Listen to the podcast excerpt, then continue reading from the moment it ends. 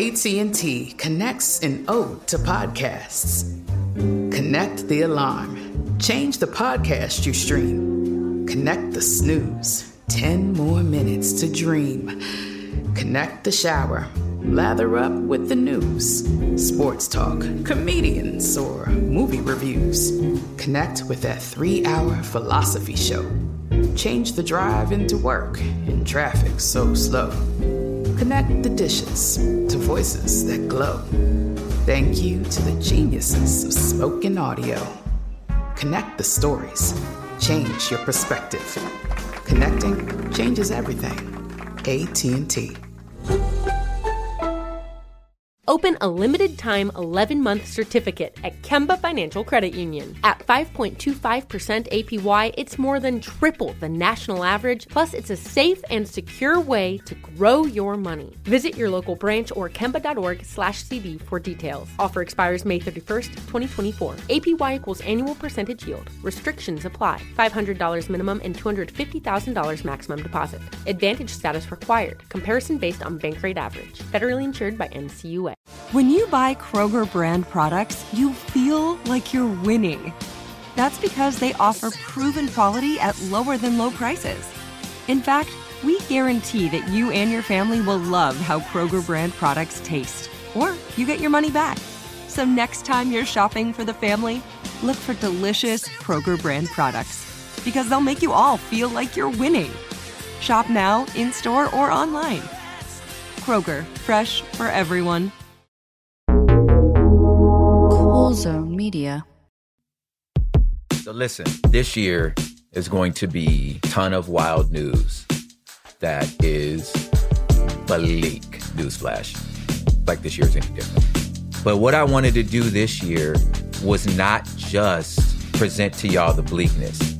I want to bring to y'all some of the most dopest people I've met over the years that are actually making the world better. Because it's really hard to see that sometimes in the midst of all the noise. And even among the people that you know actually like really outside trying to do good, there's always some sort of asterisk next to their name. I know this firsthand, which we can get into a little later.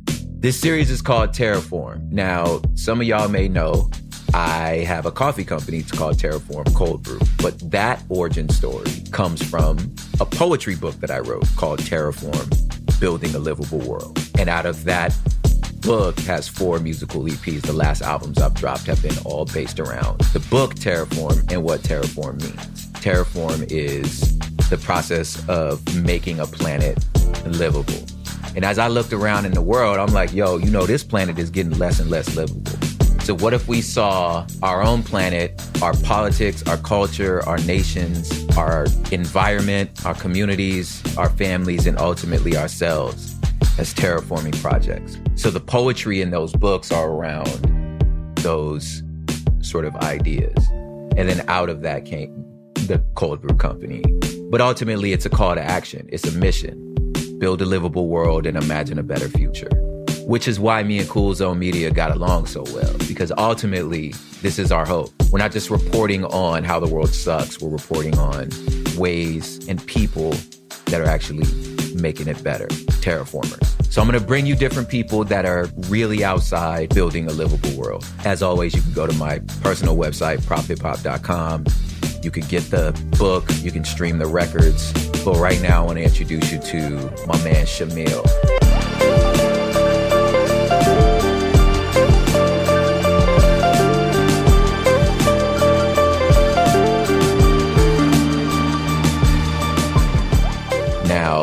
Shamil is the CEO of an org called Search for Common Ground. Backstory with that, I was for many years, I went from a fan to an ambassador to an artist in residence to a board member of an organization called Preemptive Love. Preemptive Love had a very similar vision to Search for Common Ground. Matter of fact, it is almost like it was if Preemptive Love did everything right in 30 years, we would look like Search. Preemptive Love was, again, a peacemaking organization, right? Who existed in conflict regions wherever there's violence. And if you're if you're a peace building org, that's a little different than peace first response. Although that's a part of what you have to do. Sometimes you just got to stop the bleeding before you can broker peace. So we were in and still are in Iraq, Venezuela, the Juarez, the Mexican border, Israel, Palestine, and then was moving into Afghanistan. How you build peace varies based on what the needs are of the community. I've mentioned this org in most of my music, a lot of my music. I just believed in what they were trying to do, the way that they were doing it. There was some drama that happened uh, in Preemptive Love that made it to where the org had to merge. And it wasn't that they were not working with refugees, they worked a lot with refugees, Syrian refugees specifically. Problem was internal. There was a lot that happened that eventually we had to take the org and merge it under org that had a much more established infrastructure internally. And that's how we got to search for common ground because what they were doing while we were in five countries, they was in 30 countries. While we were um still ran by our founder, they had gone through two CEO transitions, was just doing a lot right. And that's how we we partnered up. What they were able to do very well. I'm doing all this just so that we can get to the meat when we actually talk to Idriss, uh, or Shamil Idriss. That's his last name. What we were doing well was we were telling our story well. Like people saw and knew exactly what was going on on the ground because we was telling y'all like this is what we was doing. So as you know how NGOs work, like you got to raise money, and that money being raised for us was like, well, it's real simple. If people just see what we're doing, do that. So we had a donor base of just like small donors of citizens, community people that cared about it. Uh, we had a pretty big donor list. What we were not good at was getting the big government grants. So there were certain things that we couldn't do. What we loved about Search for Common Ground, which I'm now on the board of over there, was that they were incredible at getting the big government grants because receipts they were able to put together for the things that they've done. I mean, by God, they're in Darfur right now. My Lord, the part of the Myanmar civil war down there, like guess guess who was at the table brokering that peace? We're gonna talk about it later. It's crazy. They would get the government grants and they wouldn't put their logos on stuff because they were like, well, it's really not about us. It's about the peace. It's about the peace building. They'd be 10 year programs that they put together. And they felt like, well, it's lame to like put our logo on stuff and like shove cameras in our workers' faces because that sucks. Like, let them just do the work. Like, it's not about that. They felt like it was sensationalized and it would cheapen the work if we was putting it all on social media. To whereas at Preemptive Love, it was like, no, we're trying to celebrate y'all. Like, y'all doing the real work. You feel me? Like, if people want to be a part of what y'all doing. So there was a mind shift. So we had what they needed and they had what we needed. Anyway, that's y'all hear from me all the time. Y'all need to hear from Shamil. So peep this out.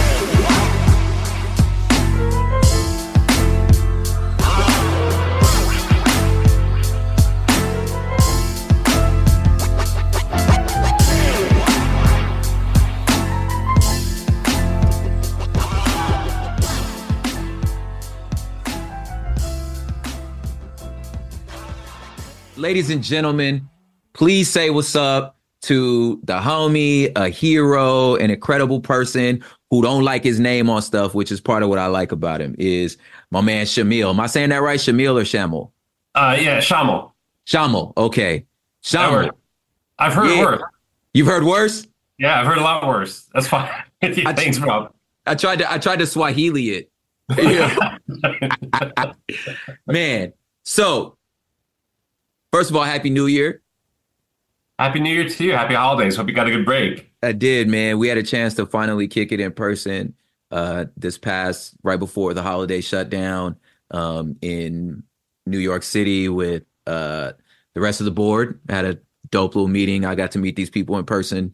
Super crazy experience, and like I'm like everybody else, where I feel like why why am I here? Like, I, what, what? Yeah, because after we broke up, everyone on the on, on our senior leadership team was like, "I love that guy," because you, you, you would you would come in and you know we'd be having these conversations about uh, all, all this stuff, complex stuff, whatever. You just kind of cut right to the. You had this like artist's eye yes, the nub of something. yes. I'm like, you would say in like three clear words, but we said like four paragraphs. So I thought that was great.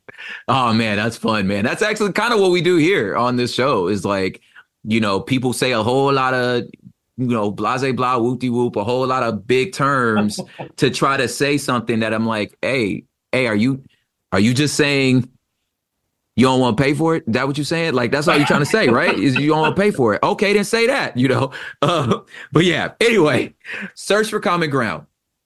One of to me one of the most unique NGOs out there because of one their philosophical approach and two the fact that like if it's a very much if you know you know type situation you know and that's for our community to like we like stuff like that like people hmm. like the prophet lil wayne he he has a lyric where he said real g's move in silence like lasagna uh, because the G is silent. That's anyway. Um, right. So yeah. So like, so you know you real if you moving in silence. Like nobody's.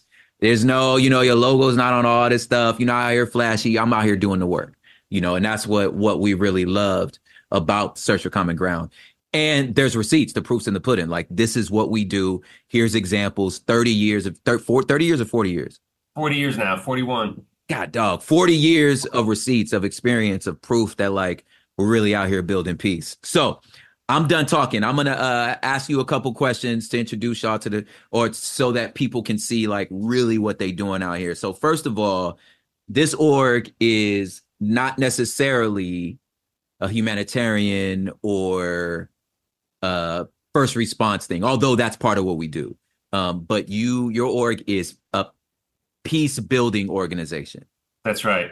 So that's right. Can you break down to them like what you really mean by that as in in terms of it being a distinction from like humanitarian? Sure. Well, uh, again, well, thanks also for having me on here and make, making the G not as silent anymore by getting a platform, which is yes. um, so um, yeah, you know, P, there's so much going on in the world that people get kind of overwhelmed with all the causes and all the needs and whatever. And I guess the reason prop that, that Search for Common Ground is so committed to peace is it's it's it's kind of like the foundation for everything else. Think about it like oxygen. Like nobody pays attention to it or recognizes it until it's gone, and then it's the only thing that matters. You know, yeah. uh, because the biggest priority. And peace is really trying to create the conditions where you don't have the humanitarian crisis in the first place. And I think one of the things that we've seen over the last 20 years, people may or may not, I think people feel this in their gut, but but the numbers unfortunately bear it out. The last 20 years, uh, conflict's been going up, humanitarian crises have been rising every single year. And the gap between the needs that are out there in the world and what we're providing to meet them has also grown every year. Mm. So it's totally unsustainable, right? You got more and more yeah. humanitarian crises, bigger and bigger gap of, of unmet crises. And it the world needs more than just more humanitarian response. We need that too. Yeah. But what we really need to do is get ahead of this and prevent more of these crises. And, and the things that are really driving these, these, these humanitarian crises are the climate and conflict, how we deal with yeah. conflict, how we deal with our differences. Mm-hmm. That's brilliant. So, so I love it because it's like with you, when you think about like where the crisis come from, like climate situation is, is causing uh, misallocation of resources. There's not a, there's not enough food to go around because there's not enough farmable ground. So then that means that people are going to grab for what they can have. And when you start grabbing and building fences around food, you're going to create violence, right? Yeah. That's going to happen. Yeah. You know what I'm saying? So if you're talking about environmental justice, if you're talking about, you know, food, medical services, all that has to do with the fact that peace is lost. But if you come in, I know what, what's dope about y'all is again, it's a 10 year approach. Like humanitarian usually is like, let's stop the bleeding right now. What you saying is like, well, let's make sure the bleeding never starts. That's right. you know, right. and and that and that means that there's some really hard conversations, right? And some really hard tactics that again, uh for you guys, it's it's it's at least 10 years, right? When you're gonna get to a place. Yeah, when we think about it, we, we make generation long commitments. So we, we, even go double that. It's 20 years. It's, it's, a generation, which doesn't mean it doesn't mean that you don't accomplish things in yeah. one year, six months. Mm-hmm.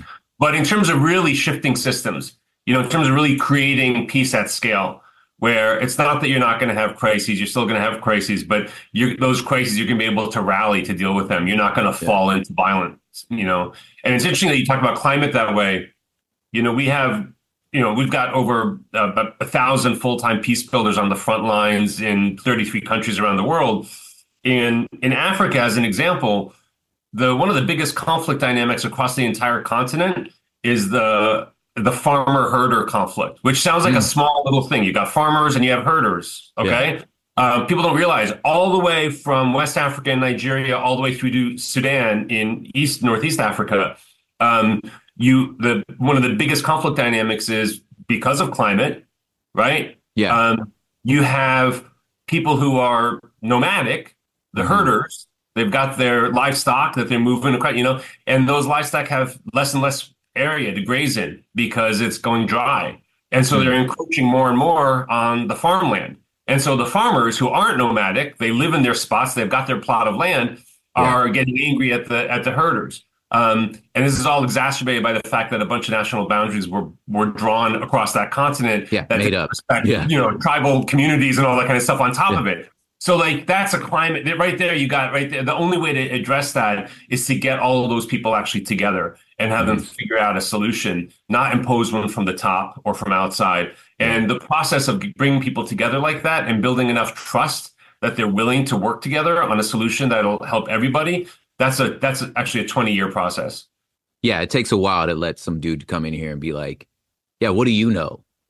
Yeah. You know, like what do you really know about what we going through?" And one Yeah. thing that is true about search is the fact that like, well, 90% of the staff are local born and raised. So like, well actually we do know cuz we're from here, you know. So I think that that's a, a, a again a very unique situation. But like in in what you're saying is is there something that we also learned in our in our in our meeting here was the the top down bottom up approach. Yeah. Right? Talk a little bit about that. Well, you know, it, it's really popular to say all change is driven from the bottom up, or all change requires good leadership. Um, it's all true. you, Yeah. you can't do it. You can't do it just bottom up. You can't do it just top down, right? You know, Yeah. you need to drive change from the bottom up and from the top down. And so you talked about the teams, the search for common ground teams. The search, really key thing about the search for common ground teams is two things. Yes, they're local. You already mentioned that one. Yeah. But really importantly, they're also drawn from the communities in conflict. Like, Yeah. so they actually, they're not just local, but you've got access to all the major political groups, ethnic groups. You know, if you're, if you're dealing with conflict between like police and young people in a city anywhere in the world, Yeah. would help a lot if your team was made up of retired cops, youth activists, former mm-hmm. gang leaders who are instead of sitting across from each other seeing each other as the problem Yeah. are sitting side by side facing a common problem together. That sounds simple, but as as everybody knows, like that takes time. It's very And difficult. so when Yeah. you talk, and, and then what they start strategizing about is, okay, look, and- and because of unique insight, because then they say, look, if you use that word, nobody's going to listen to you in my community. Yeah. Or you know what? If you can do something in that neighborhood, you're going to have credibility for years. yeah. Or you know what? If you can get that partnership, go for it. Or you know what? If you partner with that guy, nobody's going to talk to you. And Right. you only get those insights by being both local and we call it multi-partial, drawn Yeah. from all of the different parties, right? Uh, you're not some like outside neutral person. You are the community. And so, um, so when you and, and those are the kinds of people who can talk about top down and bottom up change. They can talk about Yeah. what needs to happen in the communities to drive the kind of change we need, and what needs to happen at the level of politics and powerful institutions to, to make that change stick. Yeah. That's good, man. You yeah, you mentioned like a very real situation that hits home in the sense that like you know, you asked like you trying to broker peace in like uh, LA hood, you want me to sit across the table from a person who quite possibly murdered some of my family members. You know, and of course we don't want more murder to happen, but like I feel like if I were to like sit down and try to talk peace with this person, I'm spitting on my family member's grave. Yeah. Right? And he looking at me thinking the same thing. So I'm like, if you willing to talk to me, I'm now questioning yo, yo I'm questioning your gangster because I'm like, how was you even willing to talk to me? Because I'm not. You know what I'm saying? Like, I'm like, I don't care nothing about your truths until there's too much bloodshed, right? Um, Yes. so there's that hurdle of sort of lived experience that again is so interesting for us too, because I'm like, at the same time, that person sitting across the table from you, man, we was in the same after school daycare. We went to the same Head Start. We was, you know, probably went to the same middle school. Probably was on the same little league team. Like the, they're not strangers. You know, like I, you live two streets from me. You know, so and our and our moms probably went to the same church. Like there's this this like thing about community that no matter where you put it, like you said, like nomadic tribes in Sudan, you know, or you know, east side and west side of Los Angeles, it's like eh, tribalism is tribalism. And a fight for resources is a fight for resources. The idea of dignity is still sitting across from there. And it again for me to be willing to talk to you i need somebody like you said i need somebody super certified from my side that i'm like oh this is my og i like i'm gonna listen to you. You know what i'm saying? And they need somebody from their side that like so when we see our og's talking it's like maybe i don't i this is weird to me but maybe something's happening here you know that's really so that's look, that's really powerful the way you talk about that because I, I don't yeah, one thing you just triggered for me when you said that that one thing we would never do. We would never push or strong arm or or manipulate or like we would never try to get somebody to sit with somebody that they're not willing to. Like that's not yeah. how peace is made. Like that's that's kind of the worst thing you can do. Like, gee, you should really like empathize with or understand these yeah. people who who are trying to annihilate you, in, you yeah. know, in every other walk of life, right? So that's not um, so that's a really good point, and we, that dynamic exists pretty much everywhere where we work. That yeah. like real hurt and real, um, not just historical, but oftentimes like present and ongoing violence yeah. and injustice. And so one of the things that we do, you know, we talked about this a little bit when we were together. Like um, one of the first things that we do in any community is instead of asking what's going wrong, mm-hmm. because everything's going, you know, there's so much is going wrong that it'll be you get overwhelmed by it in, in yeah. any community that's in conflict. We ask people like, okay, if if this is an ethnic divide, is there anyone is there anyone in the other ethnicity who you actually trust? Or yeah. if this is if you're dealing with a corrupt government, you know, is there one minister or even mm. like somebody who who you actually feel like is trying to serve the people? Or if it's the, the, example that we were just talking about with police, if, if this is about a, a out of control police force, is there one captain or even just a beat cop who yeah. you feel like is and to the police we do the same thing is there anyone in the community you say the community won't work with you they don't want to talk to you is there is there anyone that you see playing yeah. a positive role in the community that that you that you respect yeah. right? And one of the things that we found like 100% of the time prop like 100% of the time in every community in every, first of all people appreciate those questions yeah they like not just being talked to like they're a problem they like being asked their their own views and then 100% of the time um, you get lots of names. Yeah. You get lots of names. Like no matter how bad and unjust the situation is, people like, you know what? There's this one guy, or you know what? Yeah. There's one organizer. There's one community organizer that like everyone, you know, and those are the people then that we gravitate towards. We try to understand what they're trying to make happen, how we can be helpful. Uh, sometimes we share examples, which they can take or leave uh, of how yeah. people in similar situations around the world have kind of dealt with some yeah. similar dynamics that stuff. So you you build slowly that way. You don't just sort of yeah. jump in with a solution. And and to your point, you got to start with with we, we call it, it's you know again it's one of those clunky terms appreciative inquiry right it's this yes. whole approach it's um i first came across that term in like a harvard business review article it had nothing to do with Whoa. war and peace it was about how you change culture in your company okay and i read this article and i was like this is actually the best description of what our teams do that wow. I'd seen that had nothing. And so basically, what appreciative inquiry says is this really re- well researched field that it says the, the worst way to change behavior in your community, in your company, in your family, in whatever, the worst way to change behavior is to punish bad behavior. The best way to change behavior is to identify and amplify and celebrate and incentivize every step towards the desired behavior, even if it's a tiny step even if it's a tiny step. And I've seen this with my own daughter. Like if you, if I yelled at my daughter, you know, for not putting yeah. her shoes in the crate that I got for that specific purpose, it, it, works a lot worse than if I celebrate her like crazy because she put one shoe in today. She'll put, yeah. she's much more likely to put two in tomorrow. Anyway, so that's the approach you take with communities in conflict too. Like you don't go in and and attack people whatever you, you try to understand like even if there's one small step someone takes that's what you really amplify you really amplify the good and you feed the good and over time it builds a momentum that is powerful and relentless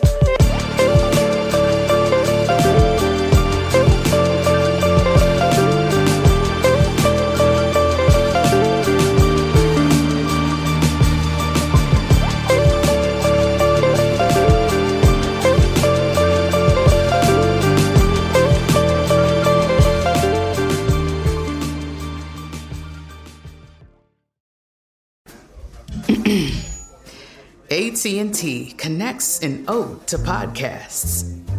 Connect the alarm. Change the podcast you stream. Connect the snooze. 10 more minutes to dream. Connect the shower.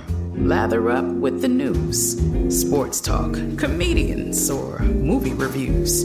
Connect with that three hour philosophy show.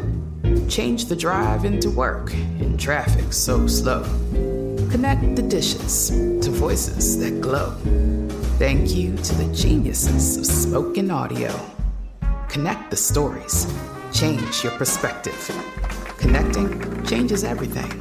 AT&T. Open a limited time 11 month certificate at Kemba Financial Credit Union. At 5.25% APY, it's more than triple the national average, plus, it's a safe and secure way to grow your money. Visit your local branch or kemba.org slash CD for details. Offer expires May 31st, 2024. APY equals annual percentage yield. Restrictions apply. $500 minimum and $250,000 maximum deposit. Advantage status required. Comparison based on bank rate average. Federally insured by NCUA. Bean Dad, The Dress, 30 to 50 Feral Hogs. If you knew what any of those were, you spend too much time online. And hey, I do too. 16th Minute of Fame is a new weekly podcast hosted by me, Jamie Loftus, where every week I take a closer look at an internet character of the day. Who were they? What made them so notorious? Why did the internet choose them? And what does a person do when they're suddenly confronted with more attention than the human psyche can handle? I'll be talking to internet historians, experts, and yes, the main characters themselves to get a fuller picture. Because I think that even outside individual experiences, a character of the day tells us something about how the internet worked at that time and how the attention economy developed into the freaky three headed dragon it is today. Together, we probably won't be able to properly log out, but we can take a walk down scary internet memory lane and see one day a little more clearly. Listen to 16th Minute of Fame on the iHeartRadio app, Apple Podcasts, or wherever you get your podcasts.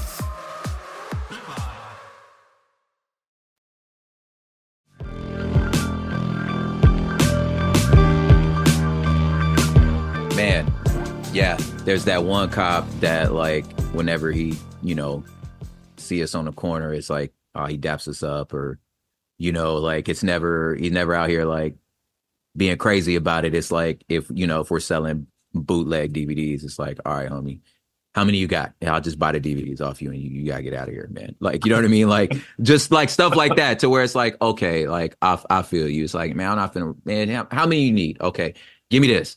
All right, get out of here. You know what I mean? And like those things are different. You know what I'm saying? Like, hey, what you got in that backpack? Don't even tell me. Just give it back. You know, feel me? Like, all right.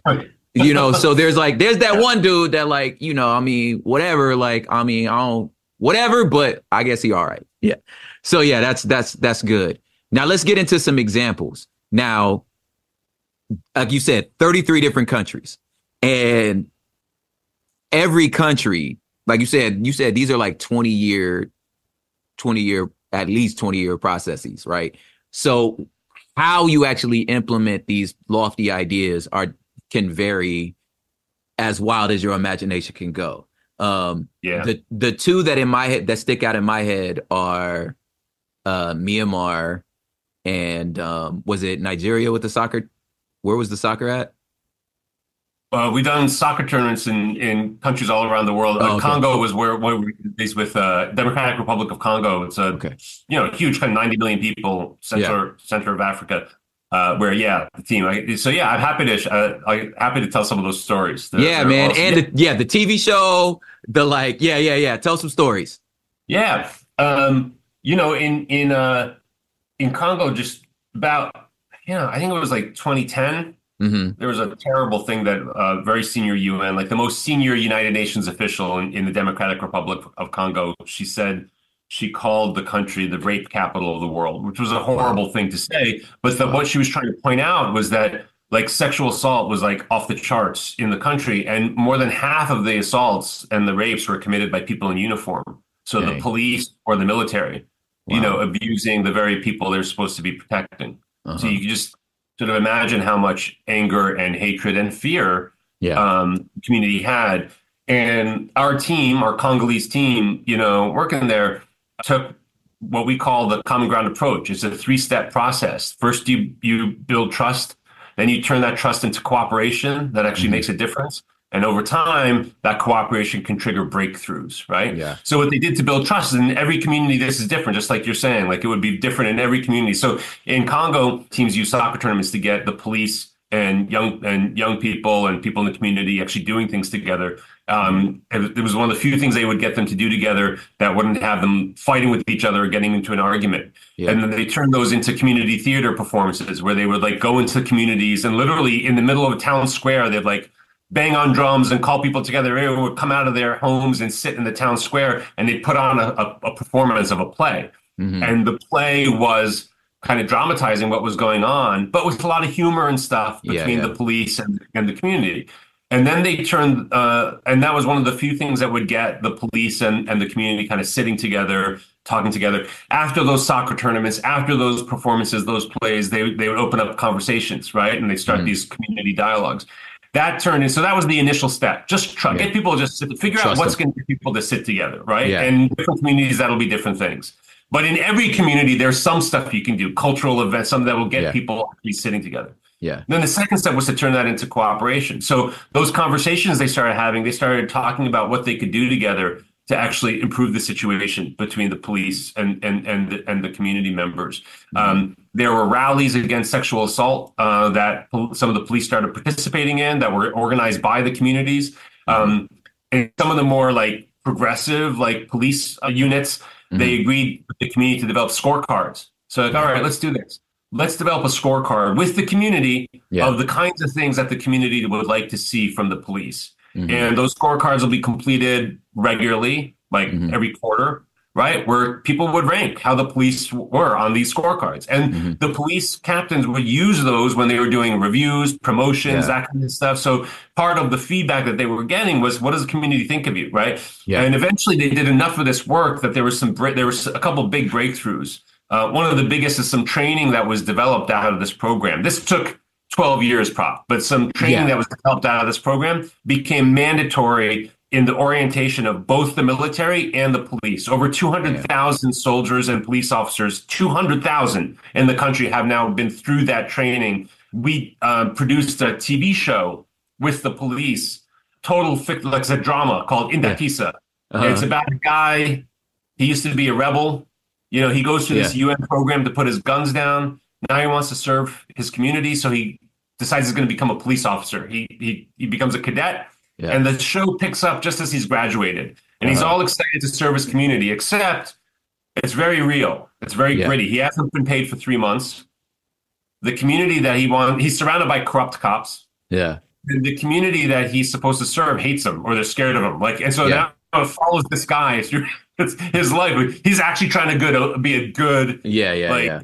police and and and we use that show to open up discussions all over the country around yeah. the uh, around the program. And so, anyway, the last evaluation that we did on this, we had levels of sexual assault in the most the worst areas in the east of the country had dropped by more than fifty percent. You know, the it was cool. One of the um, one of the things that the police said, you know, we had like both written answers and like mm-hmm. One of the most common written answers that the police put in was that people actually call us now. They were like, people call us now.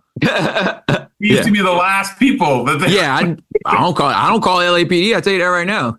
Like, I don't call them. Yeah. So the police were like, really? I, they were like, this is this is amazing. People actually call us when there's a problem. So anyway, that's one story. There's mm-hmm. a, another story I could share with you. I just came back from um, visiting our team. I think I mentioned to you when I saw you in, in yeah. New York. I had just come back with a couple of the other board members from Kenya. Okay. Yeah. Oh, yeah, yeah, yeah. And like, you know, one of the things that's happening all around the world is, you know, you see more and more terrorist attacks and attacks mm-hmm. by they call them non-state armies, right? So people yeah. like you aren't, you know, and so in Kenya you had some really bad attacks from the Al Shabaab mm-hmm. terror group. You know, um, they blew up the American embassy in Kenya. They came in with machine guns and shot up uh, shopping malls, uh, killed so many people in, in the country. And oftentimes, what happens is that the government's response to these things, in some ways, in some ways, the, the cure is as bad as the disease, right? They're yeah. so heavy handed. They come down, they abuse the entire yeah. population. They, they're just cracking down on everybody because they don't know what to do, right? They, yeah. they don't know how to fight these groups. So in Kenya, what they did was they they realized that these people from Al Shabaab, from the terrorist group. They were coming in through the through from the shore. They were they were pretending to be fishermen, and there's some there's night fishing. People go out. It's a big part of the economy Yeah. along the coast of Kenya. Is people go out fishing at night. Yeah. They bring the catches in at dawn, and they sell them at the market. Right. Yeah. Well, when the government realized that people were posing as night fishermen so they could infiltrate the country with their weapons, they just banned it. They banned night fishing. They shut down night fishing. Yeah, and that's not gonna. They- They destroyed the economy basically of that whole Yeah. coastal area as a way to stop terrorism.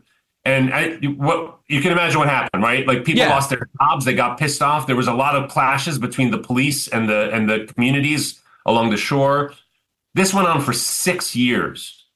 And our incredibly, there, there's a woman there named Judy Kamamo who runs all of our programs there. Um, Kenyan woman who used to work for um, Wangari Maathai, who won the Nobel Peace Prize uh, for her Kenyan environmental activism. Anyway, so Judy had this idea.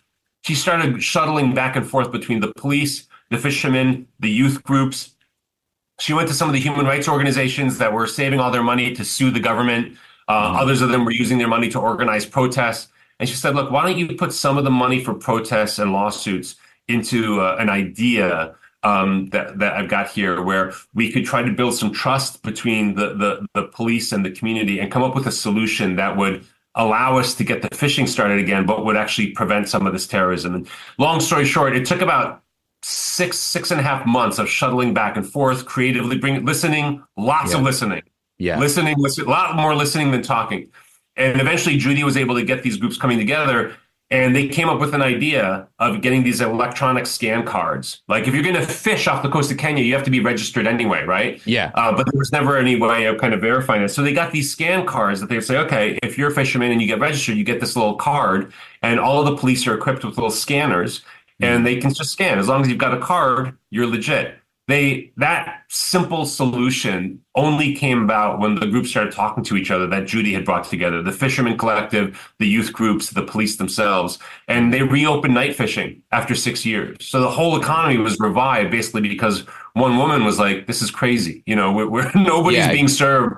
You yeah, know, you're driving us into the hands of the very people That's you're right. trying to. Yeah, and that's something that's actually leads me to the next thing where it's like, you know, sometimes it's I, I forget the name of the Harvard study, but like when the powers that be come crack down so hard, so hard that you eventually almost guarantee the birth of a new resistance or terrorist group. You know what I'm saying? Like uh it's it's, it's almost guaranteed. It's like you just you just prove their point by coming down. yeah. Yeah. This is like a. I, I, I'm having this conversation with um, a lot of you know Israelis and supporters of Israel lately in terms of how the war is going on right now. To be Yeah, that's exactly you, what I was going to ask you. um, yeah. you know, if it is, it is not. Let's say with, with the war that's going on, even if your only concern, Mm-hmm. literally, even if your only concern was Israel's security, even if you had no concerns, no humanitarian concerns, no concerns about human rights, even if your only concern was, I got to assure the security of Israel, if that was all you cared about, this would not be the way to get there Yeah. because it has never been the case that a massive military assault on a terrorist group or a violent extremist group that caused huge civilian casualties Mhm. ended the threat. Ever. What it does is it metastasizes it.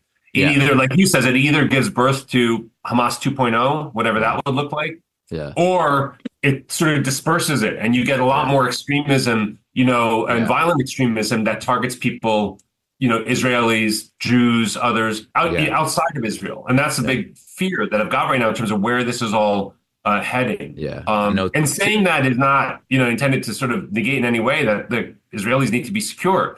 But it's just like it's interesting because there's this, uh, you know, the UN Development Program is like the biggest agency in the UN. So this is the people doing development work all around the world. Yeah. And they put out two, like the biggest reports on what drives people into violent extremist groups. And they were particularly studying the, the case of all the African nations. Mhm. Uh, and I think it, called, it was called the Pathway to Extremism. And it was, uh, they did a study in 2017 and then they repeated it, I think five years later, two, four, five years later in 2022.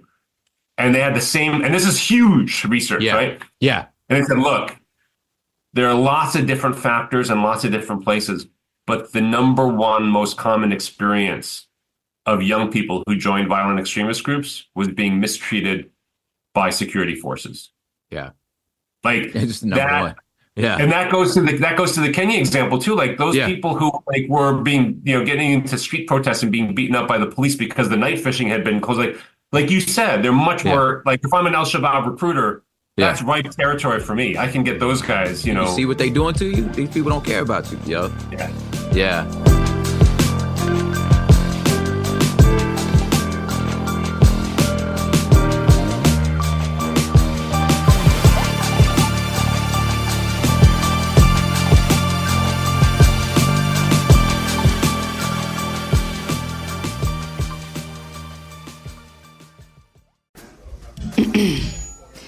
AT&T connects an ode to podcasts.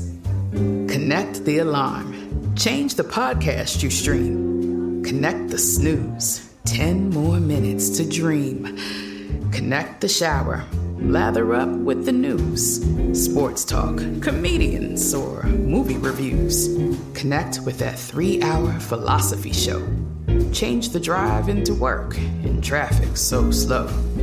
Connect the dishes voices that glow. Thank you to the geniuses of spoken audio. Connect the stories. Change your perspective. Connecting changes everything. AT&T. Open a limited time 11 month certificate at Kemba Financial Credit Union. At 5.25% APY, it's more than triple the national average, plus, it's a safe and secure way to grow your money. Visit your local branch or kemba.org slash CD for details. Offer expires May 31st, 2024. APY equals annual percentage yield. Restrictions apply. $500 minimum and $250,000 maximum deposit. Advantage status required. Comparison based on bank rate average. Federally insured by NCUA. Bean Dad, The Dress, 30 to 50 Feral Hogs. If you knew what any of those were, you spend too much time online. And hey, I do too. 16th Minute of Fame is a new weekly podcast hosted by me, Jamie Loftus, where every week I take a closer look at an internet character of the day. Who were they? What made them so notorious? Why did the internet choose them? And what does a person do when they're suddenly confronted with more attention than the human psyche can handle? I'll be talking to internet historians, experts, and yes, the main characters themselves to get a fuller picture. Because I think that even outside individual experiences, a character of the day tells us something about how the internet worked at that time and how the attention economy developed into the freaky three headed dragon it is today. Together, we probably won't be able to properly log out, but we can take a walk down scary internet memory lane and see one day a little more clearly. Listen to 16th Minute of Fame on the iHeartRadio app, Apple Podcasts, or wherever you get your podcasts.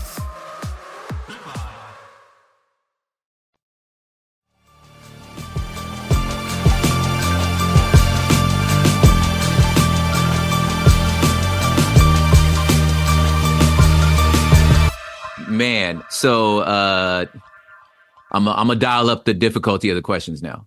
You know, because we've been we've been softballing you. so now, again, in the context of like Gaza and Israel, which um, like obviously there's certain things you can't talk about because it's still going on right now. You know what I'm saying? As far as like what exactly the step is and and and the hope for when the bombing stops, like what we're supposed to do. But I think that there are times that the there are there are moments where like the the right and wrong is pretty clear.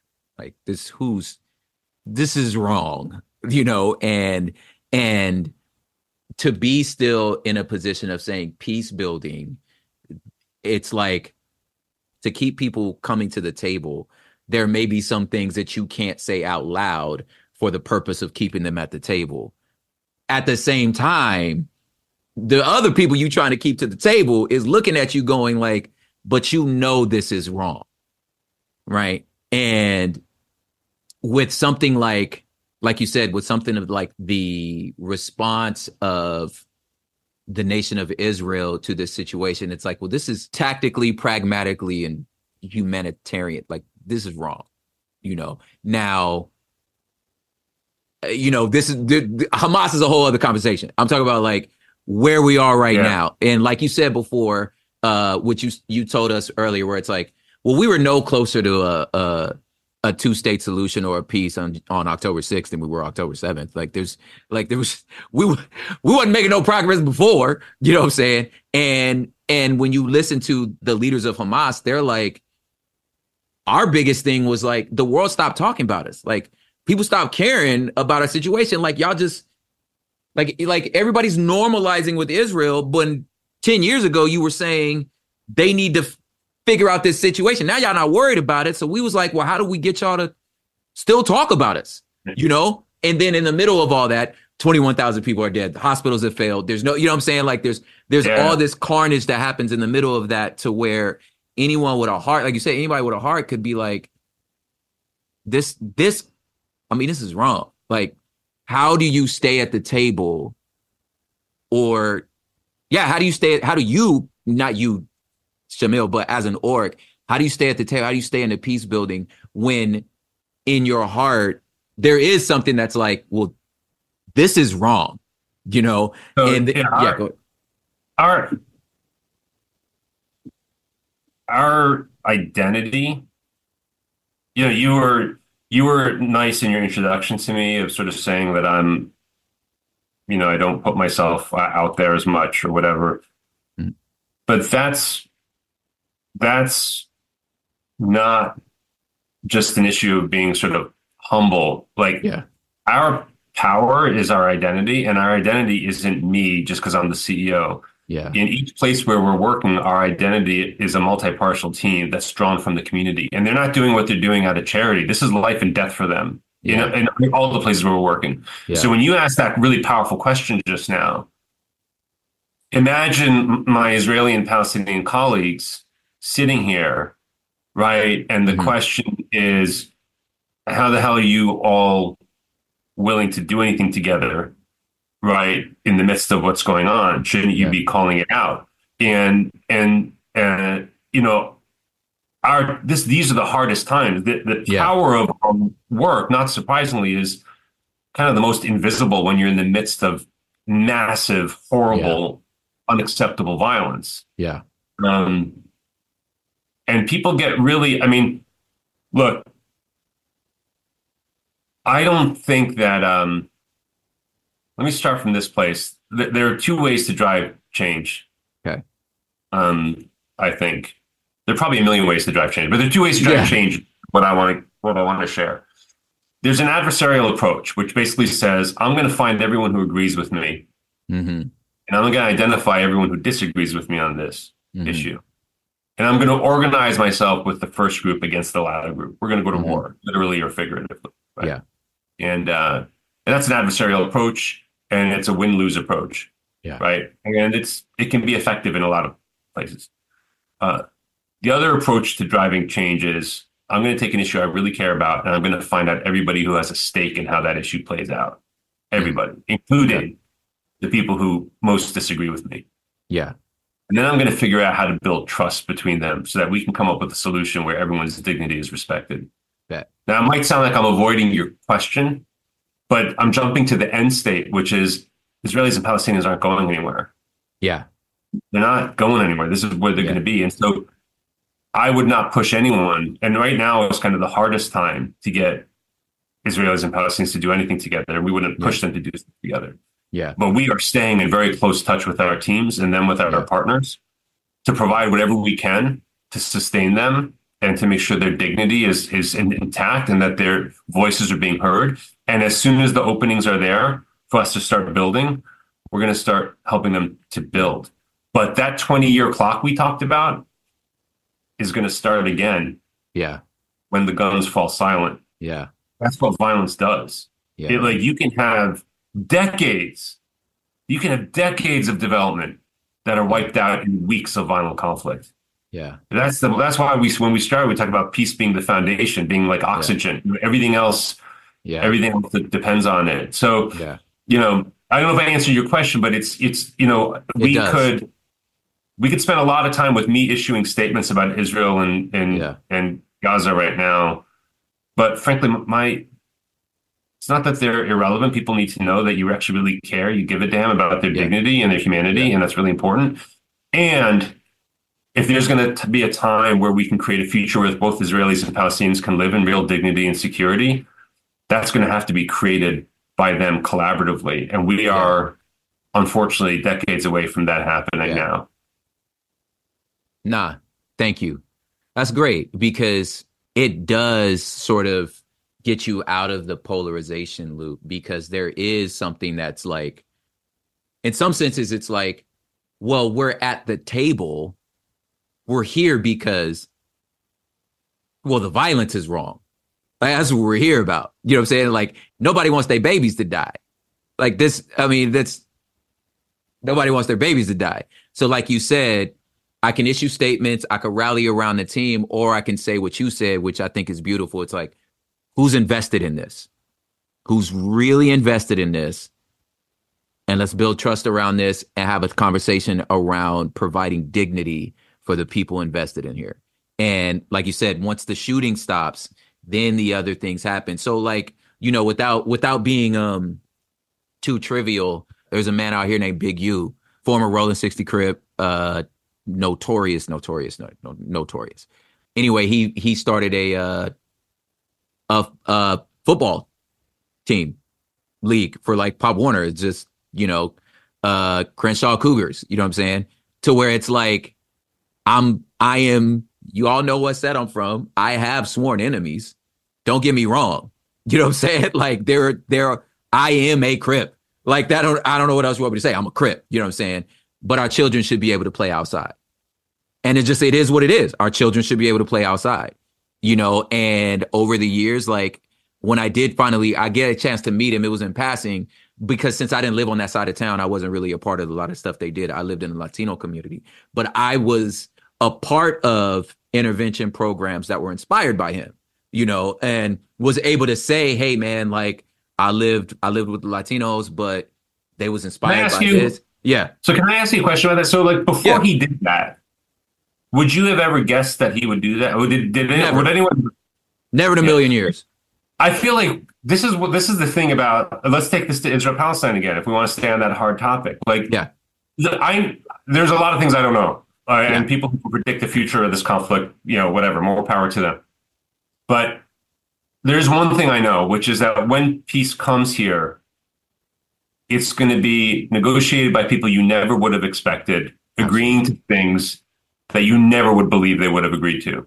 And we saw that between the British government and the IRA. People forget the IRA was bombing hotels. They were yeah. bombing. They set off. You know, yeah. um, saw that between the FARC rebel movement and the Colombian government after yeah. 50 years of civil war. We said like you go out down the list. Uh, even in, in, even in this conflict, right? You mm-hmm. between mm-hmm. you know when Rabin and Arafat signed the Oslo Accords, like. Mm-hmm. Everything that's being said about Hamas right now was said about the PLO. About the PLO, PLO, yeah. Listeners, and, we have an episode coming up about that backstory of the PLO and the Oslos, but I'm gonna do that history. But yeah, go on. Yeah. So and and and you know the Palestinian Authority, which is in the West Bank, is the descendants of the PLO. Mm-hmm. That's what the PLO turned into. Yeah. When they signed a peace agreement, and yeah. they said we're laying down our weapons. Now we're going to administer the West Bank, right?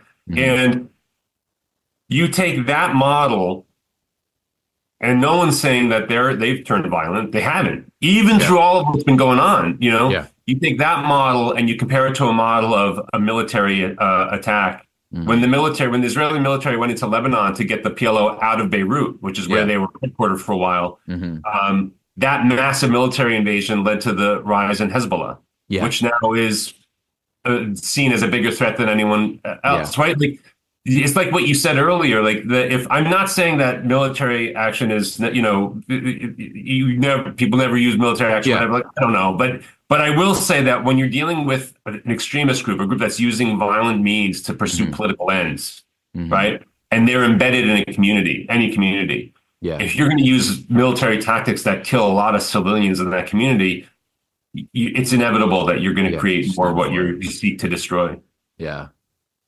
man, even today, the uh, there was a leader of Hamas that got popped in Lebanon today. Um, so we'll see what comes out. We'll see what comes out from it. Uh, but yeah, I think okay. So lastly, we've been dancing around it, or not dancing around it. We've actually been defining it this whole time, but it's this last term that has really stuck out for me, which is multi-partial. And multi-partial is not neutral, right? It's not dis, you know, disinterested. I think a lot of times people say, well, like, I want, I'm neutral in this situation. And it's like, well, that's doesn't, that don't capture it. Like neutral don't help. You know what I'm saying? Yeah, no, Um, I, I'm with yeah. you. I, I, there are. I love. You know, this is this is our core identity. Yes. Um, and it's and it's you know people hear the term impartial or neutral and they Yeah. think, oh, you're like a third party arbitrator. Like you come in from the outside and you hear the different groups and you whatever uh, or media. That's not who we are. Like there there. I'll, there's six things about being multi-partial that I think are uniquely powerful.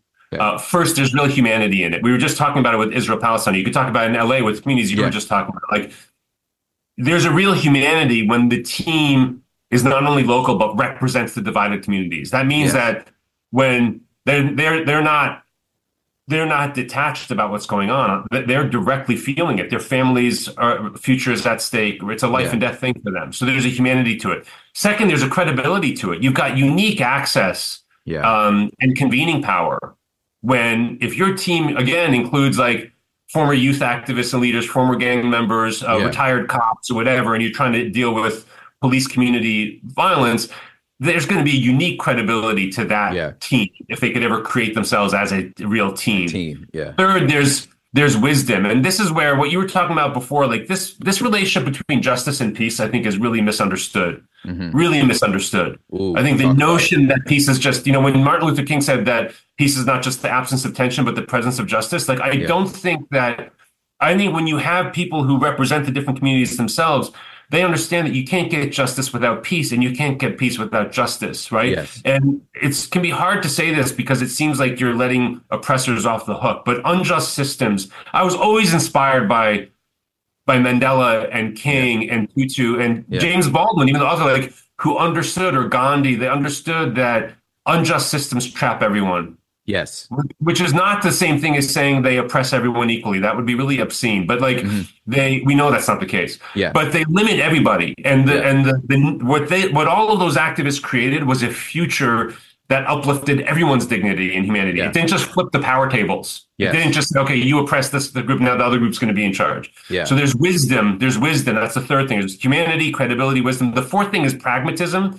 Like, you know, there are all these international advocates, people issuing statements on Israel Palestine. You just put your finger on it. We're always going to defer to what our Israeli and Palestinian team jointly is willing to say and do. Yeah. And I'm not going to override that by saying, but wait, our organization has to say this, whether or not Yeah. you think it's no.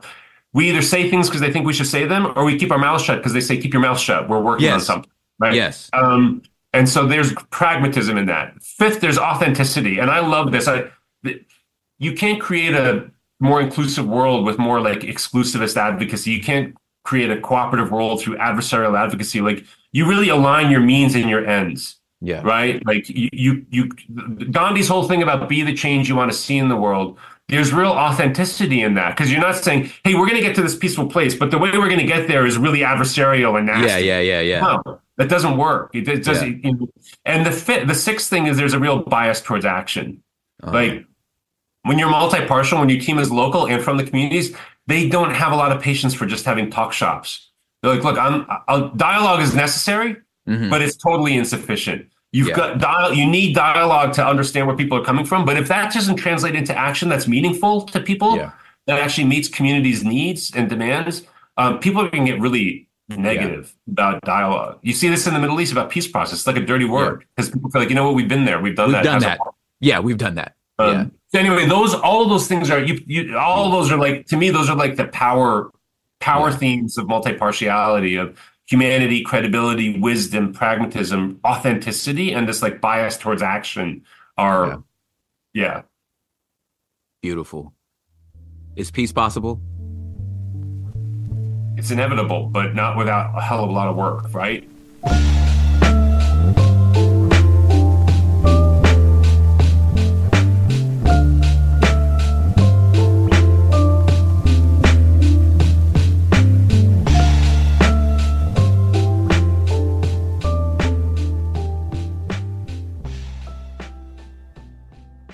I will tell you one thing. When I was um you know Sister Helen Prejean? She Yeah. she wrote a book. Okay, so like the author of Dead Men Walking and the, Mhm. the the Catholic nun who's she's now she's now accompanied six men to their death in the Yeah. in- in, um uh leading anti-death penalty activist in Mhm. the country probably.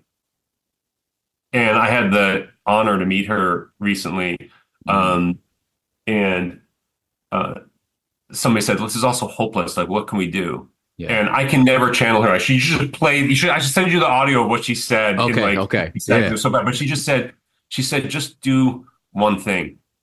She said, when you when you because when you're standing on the sidelines and you're just watching how horrible everything is, you you just go into despair and cynicism. But when you do just one thing, no matter how small it is, even if it's a even if it's like just very little, it only makes a little change in your own little community with one person. You're actually releasing an energy into the community that gathers momentum, right? And and and you generate hope in yourself and in others when you do that one thing. And you can never understand like how far that hope is actually going to go. Um, so yeah, peace is possible as long as we work for it. You don't just. And I think she said to the one of the first men, the one of the first men who she accompanied to the um, death chamber, they had an argument, a big argument, when she was trying to convince him or encourage him to acknowledge what he had done to seek forgiveness. Mhm. And he said, "Well, all you do is pray." And she said, "No, no, no. I pray and I work. Good. I pray and I work." So anyway, peace is possible, but only if we work. If we pray and we work.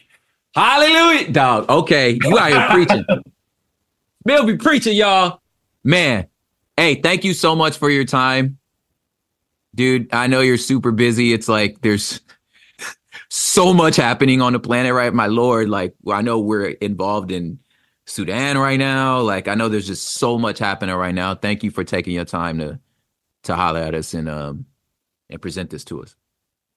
Thanks so much for having me, bro. And thanks for being such a supporter of Search for Common Ground. It's great to have you on board, honestly. Oh, of course, guys, please go to the website uh, sfcg.org. Uh, we'll take donations. You know what I'm saying? And uh, yeah, so yeah, yeah, please tap in with us, man. Like, again, it's people out here. Like, I know how bleak the world is, but it's people out here actually on the ground doing the good work. Thanks so Thanks, much. man. Peace be to you. Peace be to you.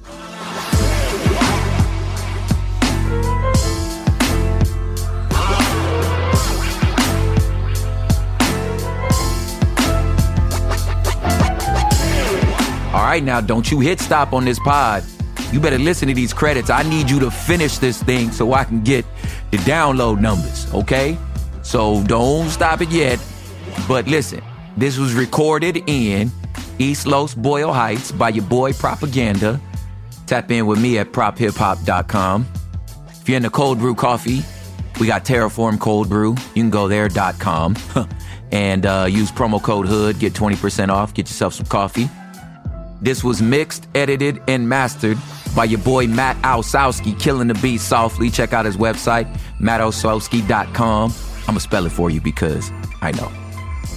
M A T T O S O W S K I dot com, mattosowski.com. He got more music and stuff like that on there, so go and check out the heat. Hood Politics is a member of Cool Zone Media, executive produced by Sophie Lichterman, part of the iHeartMedia Podcast Network. Your theme music and scoring is also by the one and only Matt Osowski, still killing the beat softly. So listen, don't let nobody lie to you. If you understand urban living, you understand politics. These people is not smarter than you. We'll see y'all next week.